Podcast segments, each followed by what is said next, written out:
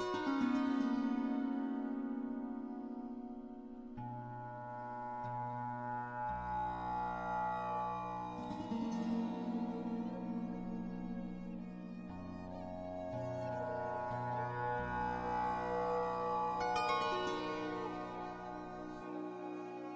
І всім знову привіт! На зв'язку юридичний департамент і ваш улюблений подкаст Лотокс.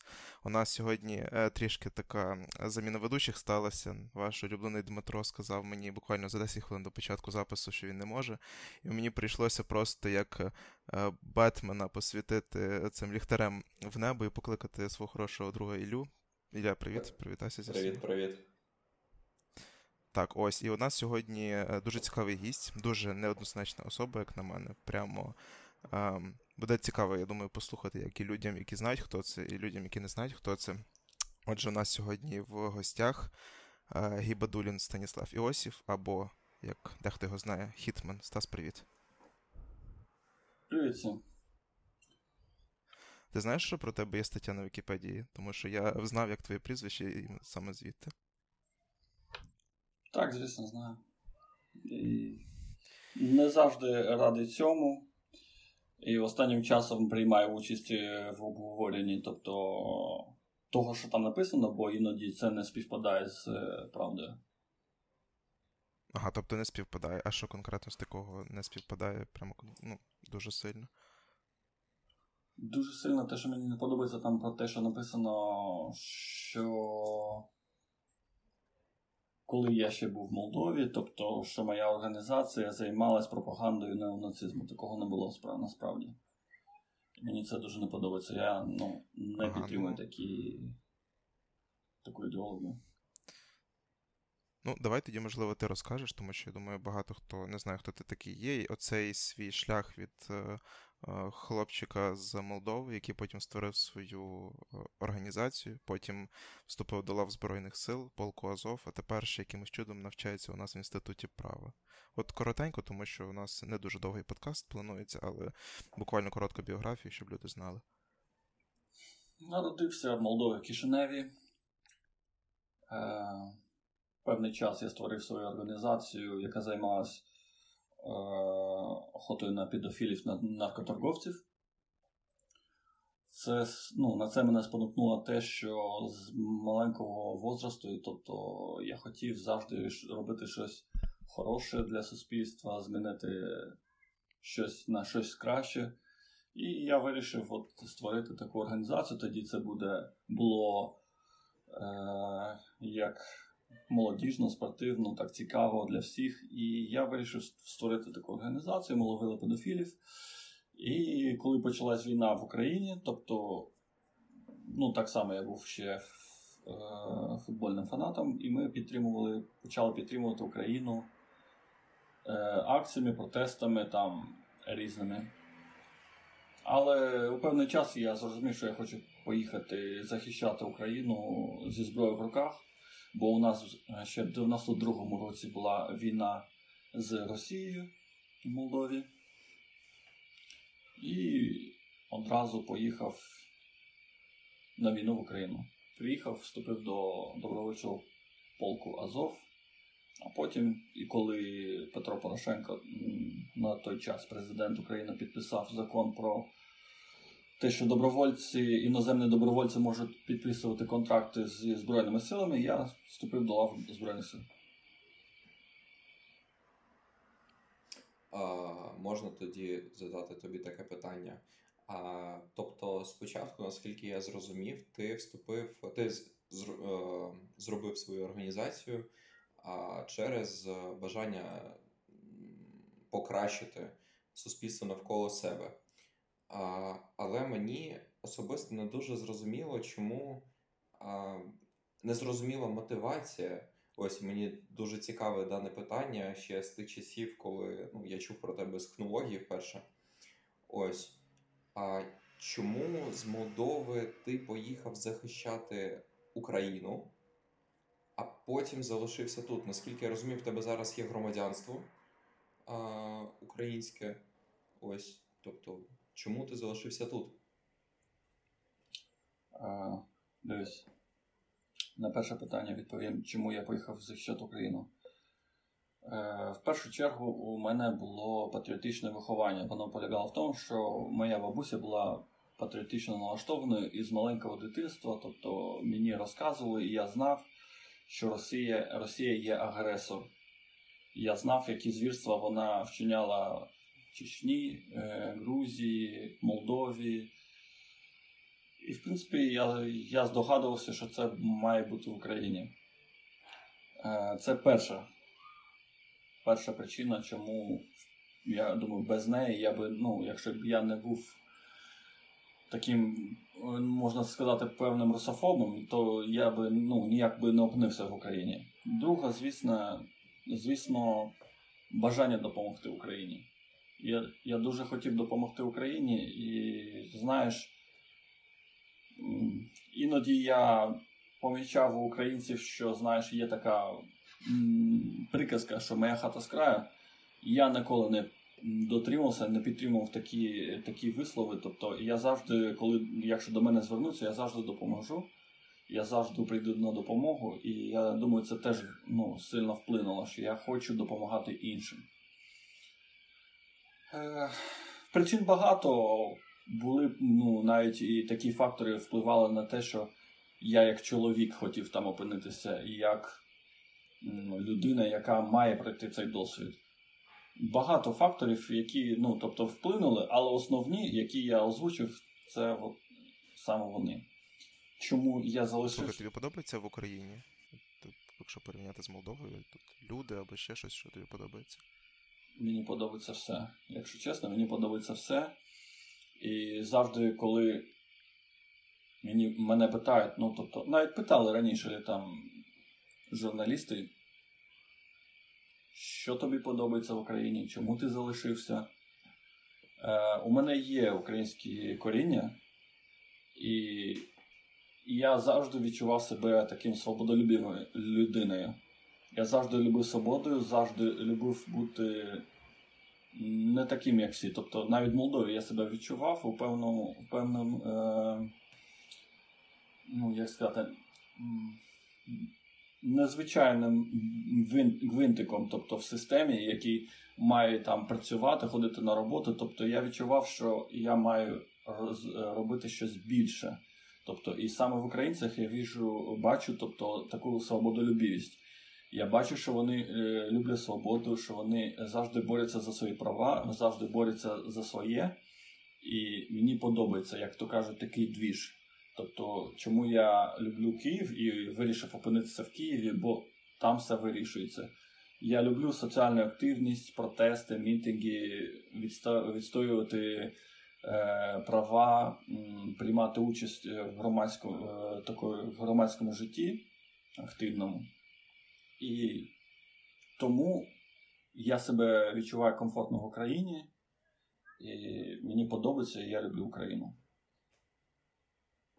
Ну, От коли ти сказав, що в тебе є коріння українське, я хочу зауважити, що в тебе дуже гарна українська мова, і це, ну, як на мене, варто поваги. Е, от, і Дякую. ще коротеньке таке, щоб закрити тему, ти сказав, що в Вікіпедії те, що пише, тобі не подобається, що вашу організацію називали неонацистською. Скажи коротенько, чому так сталося, що дехто за це зачепився, і чому це не так?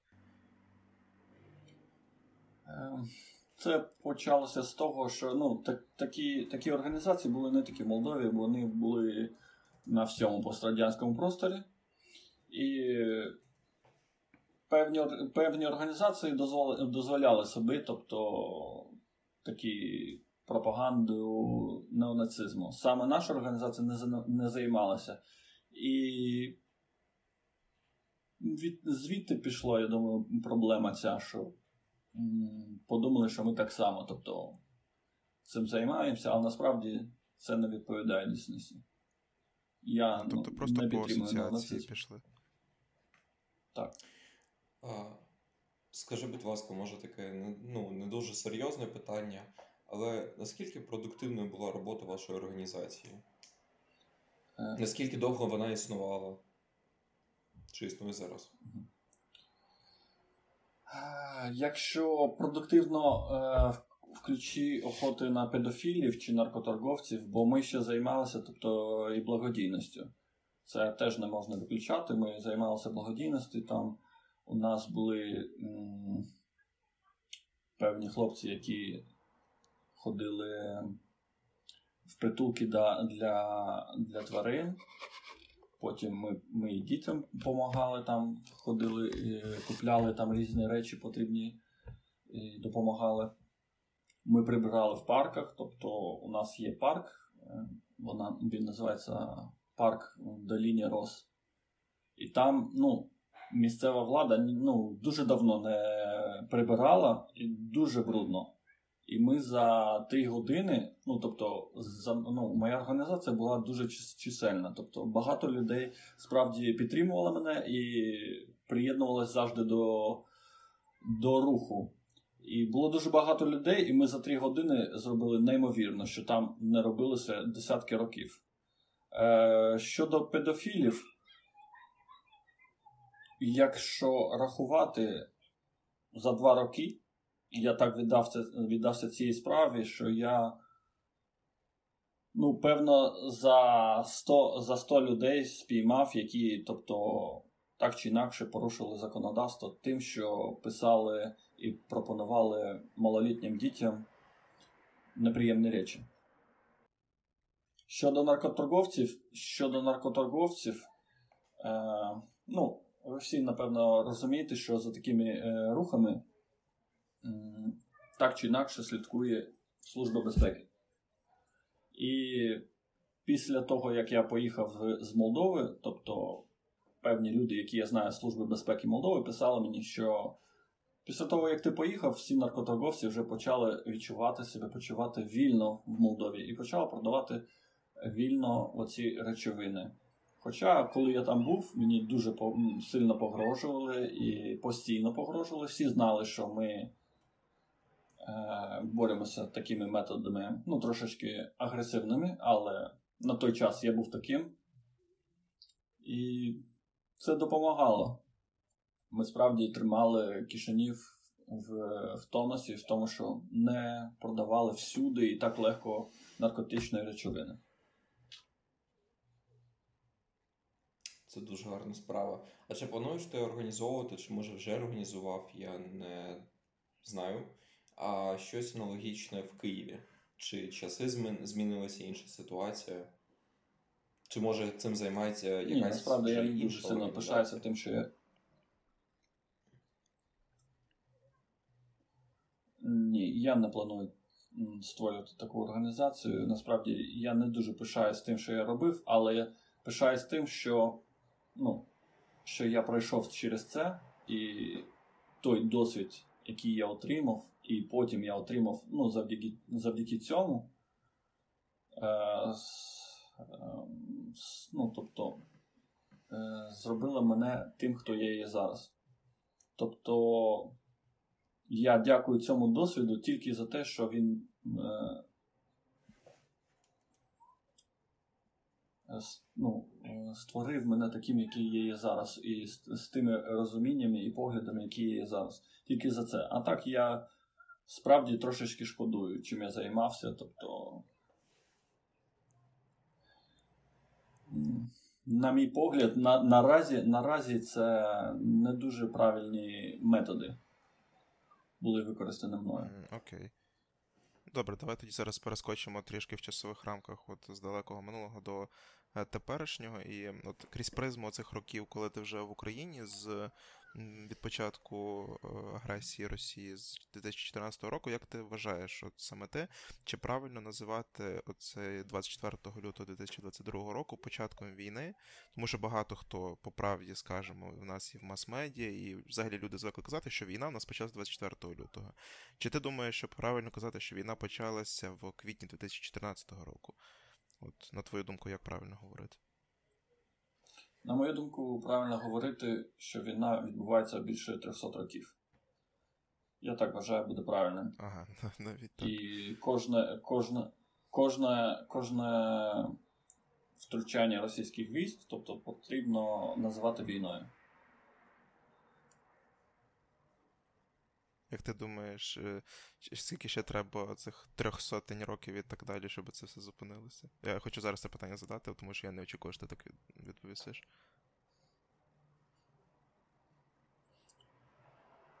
Я думаю, той час настав. настав. Ну, дуже багато факторів залежить, чи Росія втримає свою державність. Зараз дуже багато від чого залежить.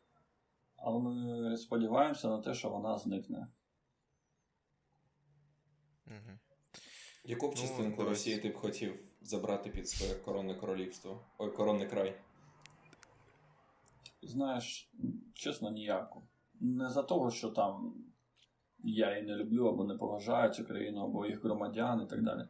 Просто мені це, ну, мені так здається, не потрібно. У мене немає такої сильної жаги влади, щоб бути королем десь. Мені це не потрібно.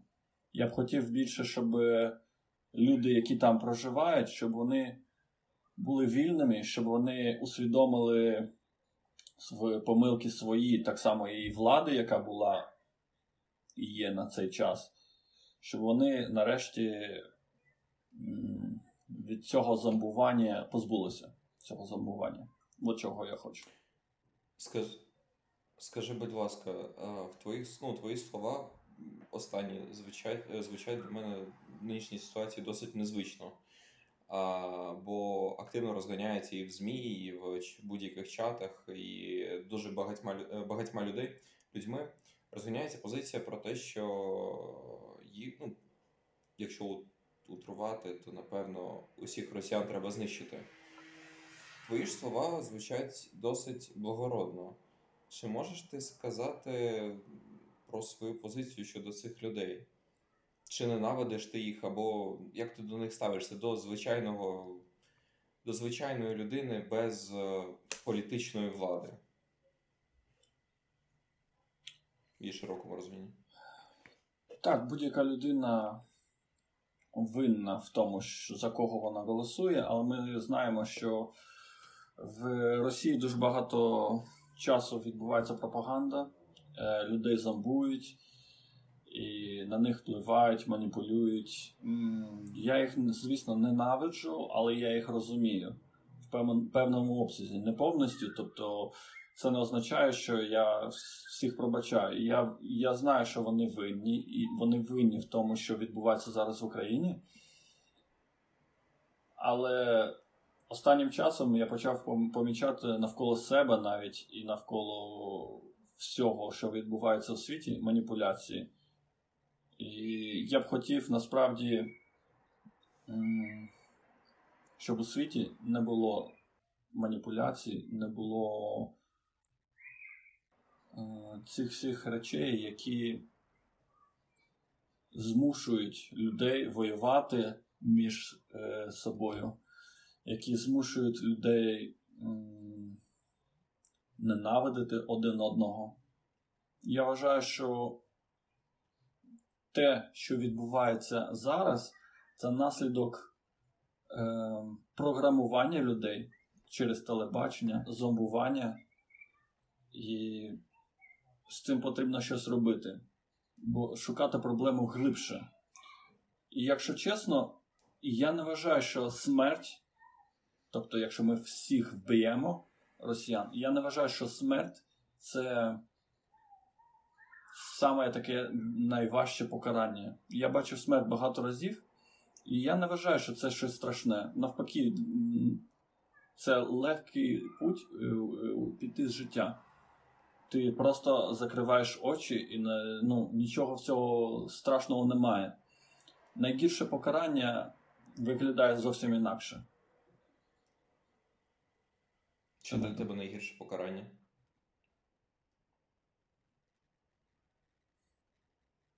Якщо людина справді в чомусь винна,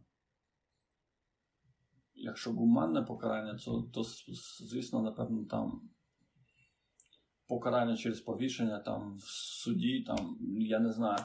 Якщо не гуманне якесь, тобто, звісно, якщо це був, була б людина, звісно, яка справді почала війну, винна у початку війни, то, наприклад, ем, катування і знов лікування, катування і знов лікування та до, до кінця життя. Тобто використовувати всі психологічні психічні методи для того, щоб людина страждала, але вона не помирала. От це було б сильним таким покаранням. Або для людей, які не винні, але ну, винні опосередковано. так? Е, Для таких людей усвідомлення того, що вони зробили, було б теж, теж крутим покаранням. Тобто, як платити платити Україні все останні, ну, останні свої, ну, все своє життя, платити Україні за репарації, усвідомлювати, що вони зробили, і ну, і так далі. Ну, Це для звичайних громадян, які. які Слухай, от ти сказав, що е, війна вона приносить такі негативні емоції один до одного, що люди починають один одного ненавидіти, і це безсумнівно погано. Але таке питання дуже цікаве, я тобі скажу, мені багато моїх знайомих казали, що вони від початку цього повномасштабного вторгнення в Україну почали відчувати до себе ненависть, певно, тому що от, ну, ми зараз бачимо і бачимо всі ці місяці, як сильно піднялись українці, почали там допомагати армії, як не тримаючи зброю в руках, так і е, хто там волонтерить, лікарі і так далі. і так далі. І почали казати: блін, а чого ми це не робили оці от 8 років, з коли у нас в Донецькій Луганській області е, гинули люди? Як ти думаєш, чи. Е, Повинні українці відчувати за це провину, чи навпаки військові робили все для того, щоб весь цей час люди мирні жили без відчуття війни, жили просто під мирним небом. Я не думаю, що люди винні в цьому, бо військові справді воювали, і на той час Росія не планувала бомбардування Києва і інших е, міст. міст. Е, мені здається, ну, вони не відчували це, бо і не було війни. Зараз воно торкнулося всіх, і тому вони почали зараз це розуміти. Ем... Щодо інших питань, нагадаєш, е, що, там було?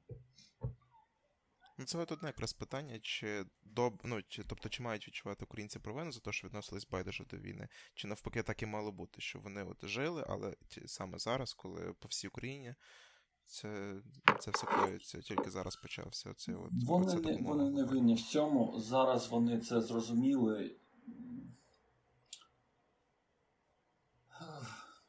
Я не скажу, що якесь ну, в цьому питанні е, щось точно має бути так, як я скажу. Тобто, все індивідуально, і кожна людина сама вирішує для себе, чи потрібно м, реагувати якось агресивно або не агресивно, як реагувати на це. Я думаю, воно відбувається так, як має відбуватися.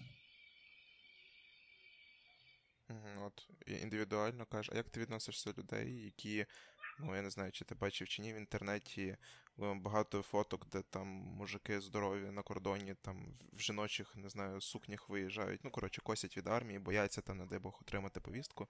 Як ти до таких ставишся? Чи це діло кожного, чи все-таки якось до них трошки з е, негативними емоціями відносишся?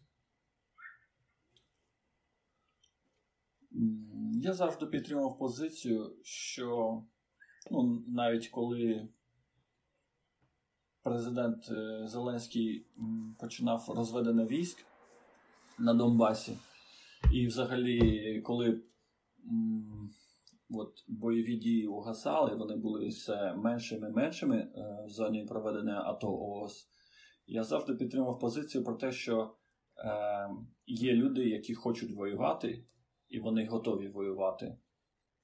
І, в принципі, я не маю нічого проти людей, які не хочуть воювати і цього бояться.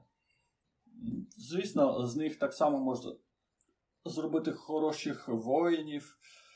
Е, просто у них є певні страхи щодо війни. І я вважаю, не потрібно змушувати когось воювати навіть ну, якщо він не хоче. Я вважаю, це не потрібно. Це діло кожного, вибір кожного. Я не, не, ніколи б не ставився погано до людей, які не пішли на війну. давай я.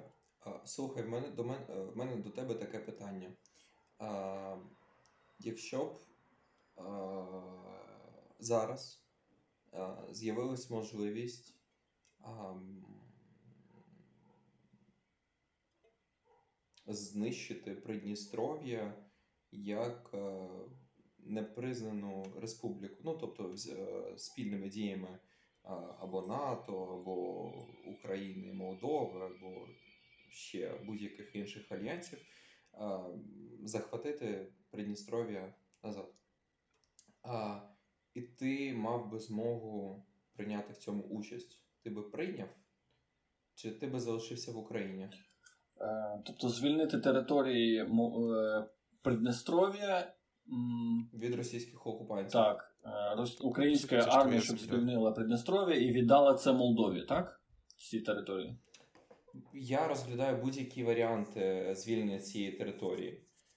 Ось звільнення е, ці, е, цих територій з е, поверненням цих територій Молдові, е, або там повернення частини цих територій Молдові за виключенням е, місця поховання Мазепи.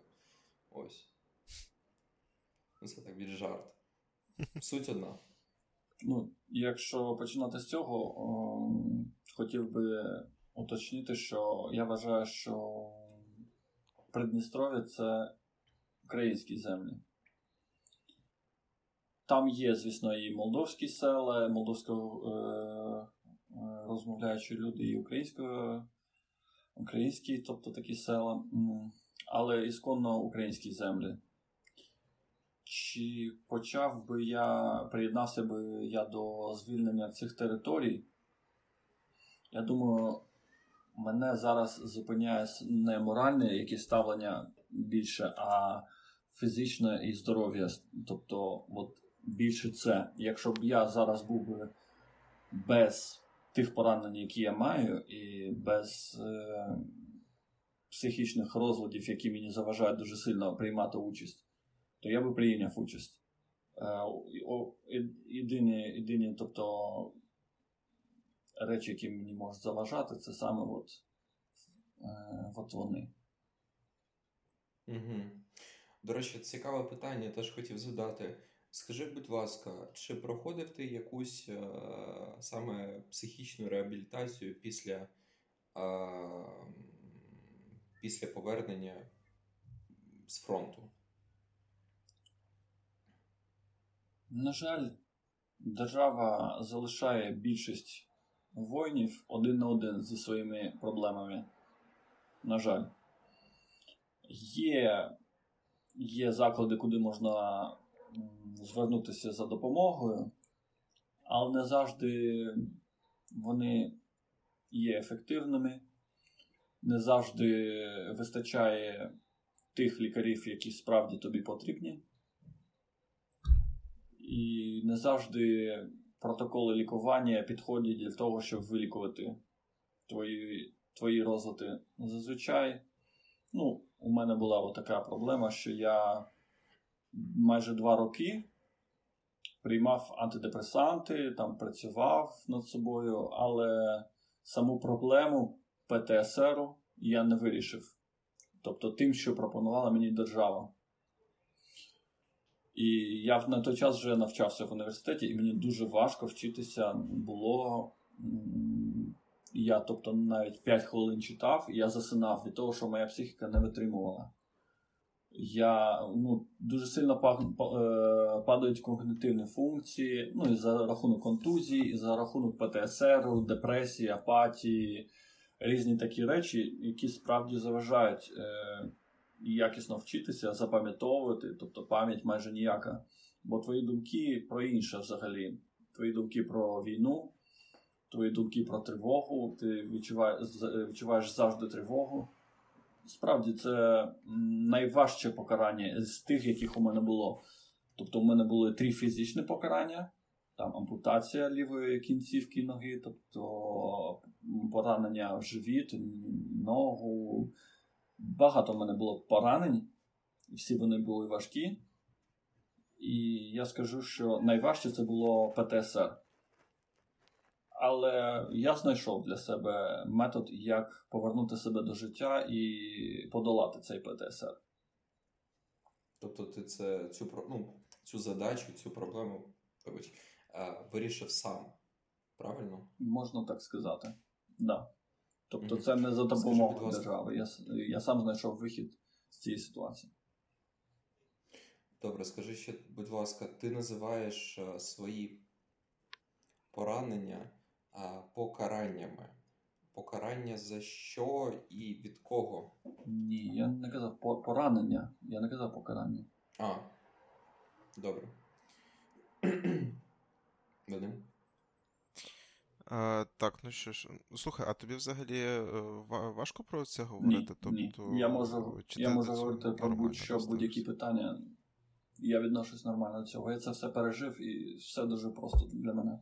Угу. І от е, скажи, будь ласка, чи можливо взагалі, якщо ти активно якийсь тривалий час приймаєш участь в бойових діях, вернутися крутим Рембо з фронту і бути абсолютно здоровим? Чи все одно так чи інакше стикаєшся з тими чи інакшими проблемами? Все індивідуально. Це, це залежить, як людина відноситься до подій, які відбуваються навколо нього. І наскільки він стресоустойчивий, да, як буде українською.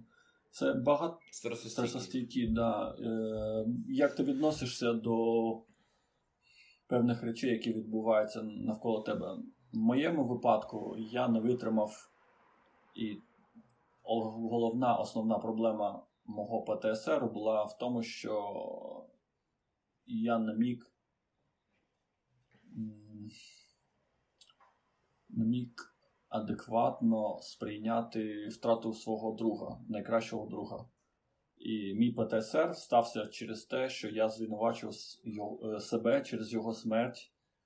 І от саме от в цьому випадку, ну, напевно, із-за того, що я ціную друзей, е, друзів, напевно, за того, що я ціную людей, які поважають мене, люблять, люблять мене. І от моє відношення до втрати друга була дуже, як сказати, сильною втратою, яка спричинила те, що у мене стався ПТСР. Ну, якщо пояснювати, наскільки сильно, щоб хтось зрозумів, наскільки сильно мені було боляче ця втрата, що в певний час, тобто після втрати друга, ну, я настільки сильно м, себе е, думками заганяв і страждав, що я навіть втрачав свідомість через це. От уявіть, що ваша близька родина, е, ви її втратили, і настільки сильно думками ви це переживаєте, що втрачаєте свідомість. Настільки сильно мені було, як сказати, в той час погано. Я не можу це уявити особисто для себе. Ось і е, не можу уявити, наскільки тобі було важко. Але я радий, що ти знайшов спосіб для себе, як з цим, можна сказати, впоратись.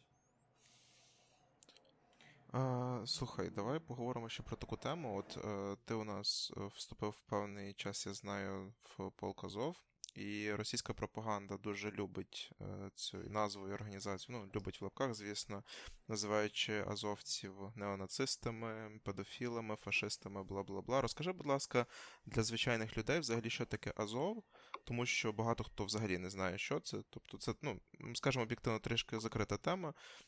Мало хто про це розповідає. Розкажи, будь ласка, взагалі, що там приблизно всередині відбувається, хто це такі, і чому е, так стається, що якраз на них пропаганда акцентує.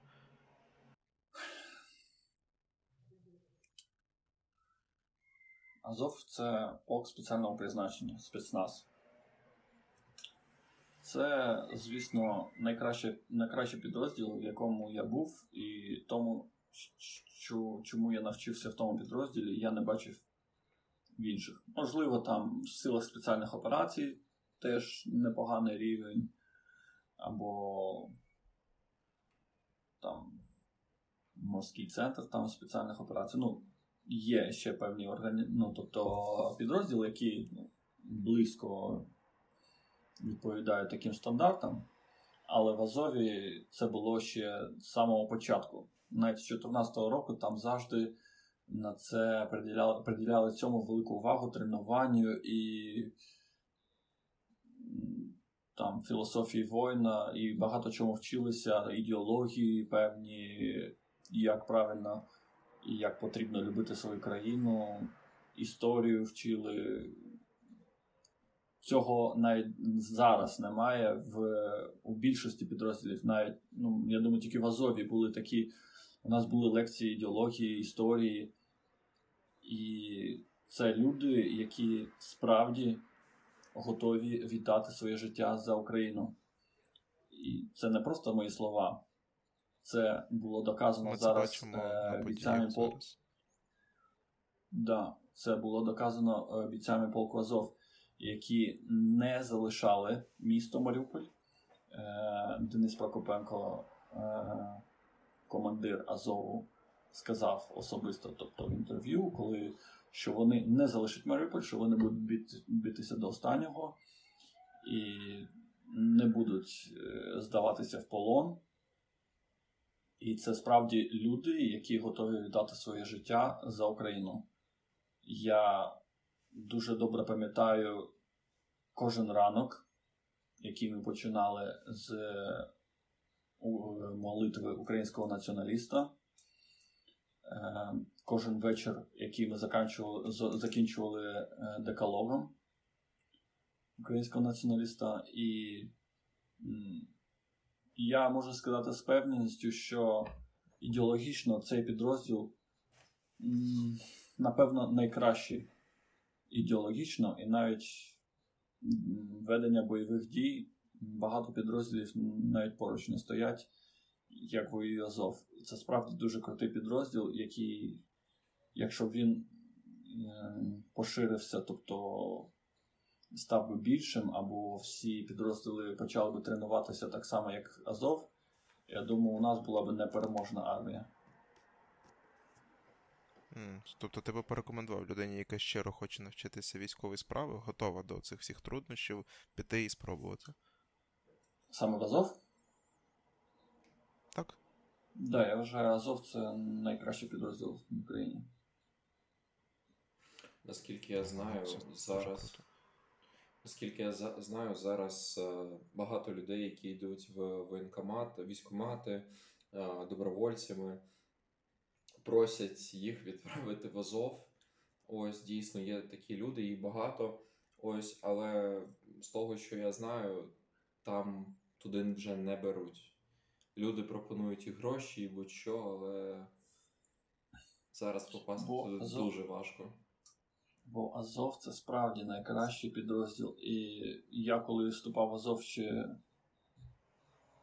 тоді давно, м, то набирали людей, тільки тих людей, які знають, які можуть дати рекомендацію.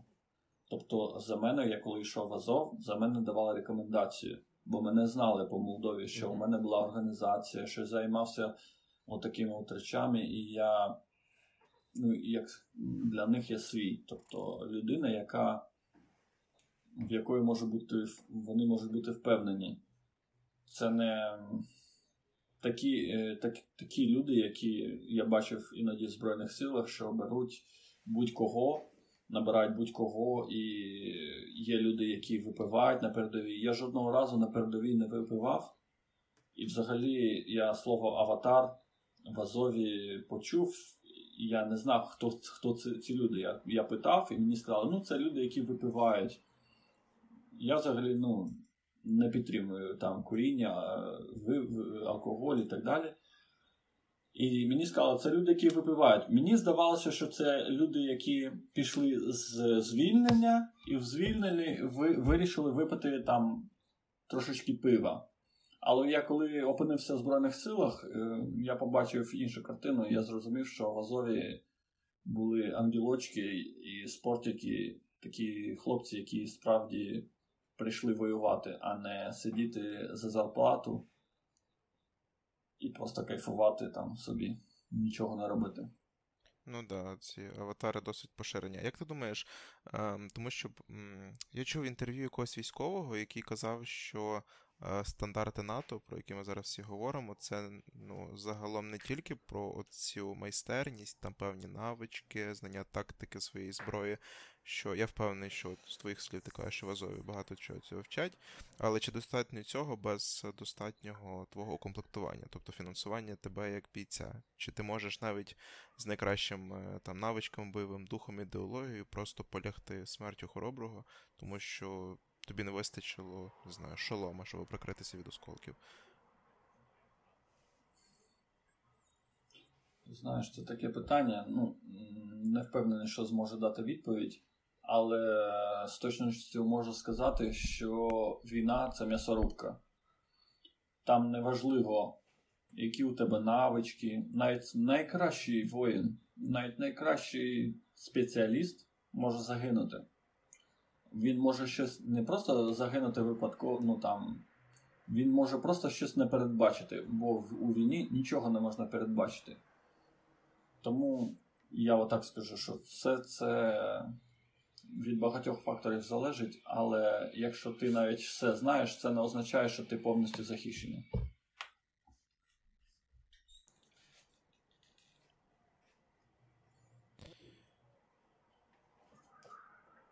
Слушка, можна задам декілька питань більш особистих, більше про тебе, не як про військового, як про людину. Перше полягає в тому, що я бачу в тебе дуже ну, в тебе багато тату. А чи в них є якийсь сенс, чи це просто красива картинка?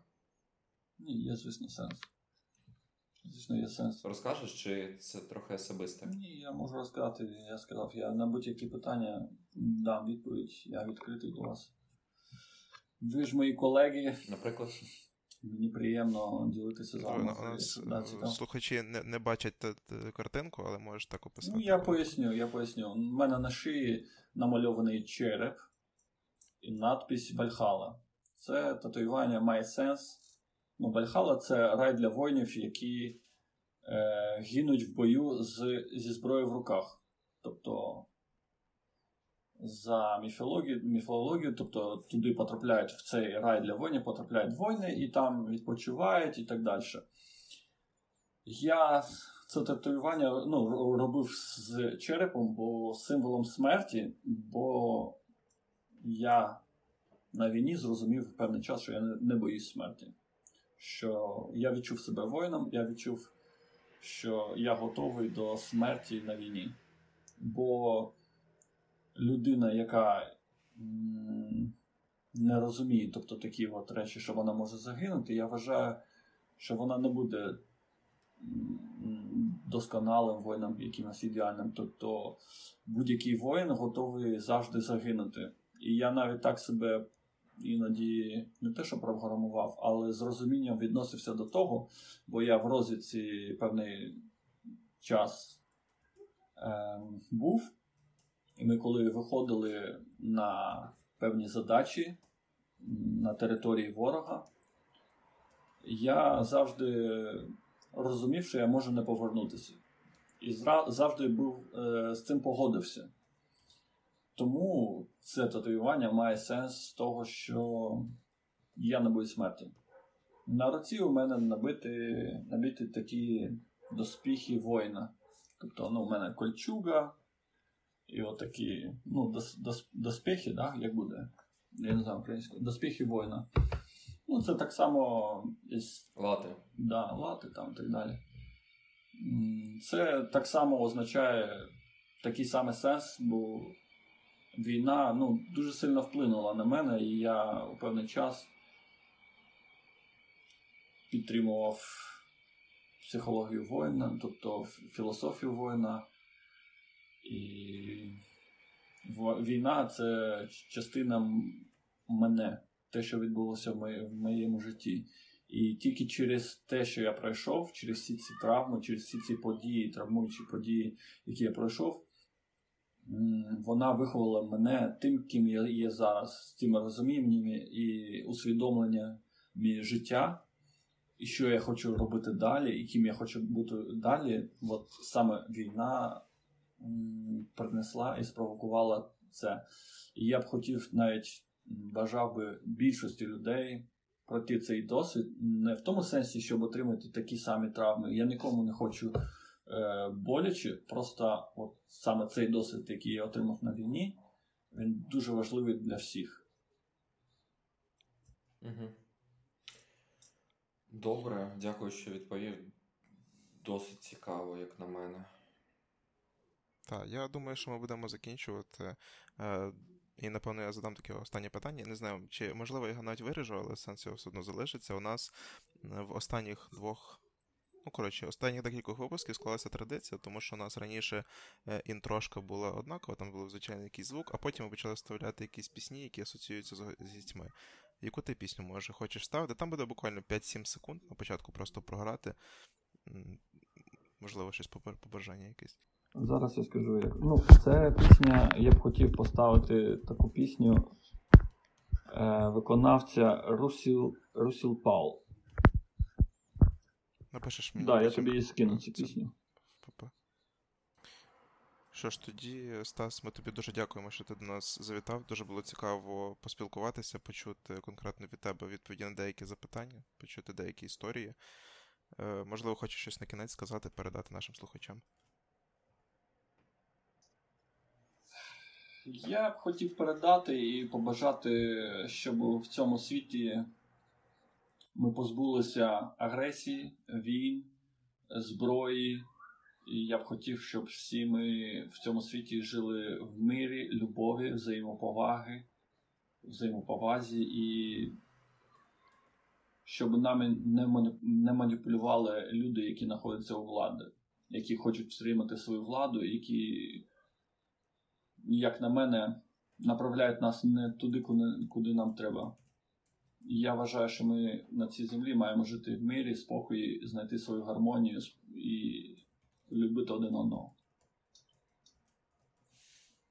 Нехай так і буде. Що ж, е, підписуйтеся на канал юридичного департаменту, залишайте позитивні коментарі, позитивні реакції. У нас в гостях сьогодні був Станіслав Гібадулін або Хітман, як його прозвали.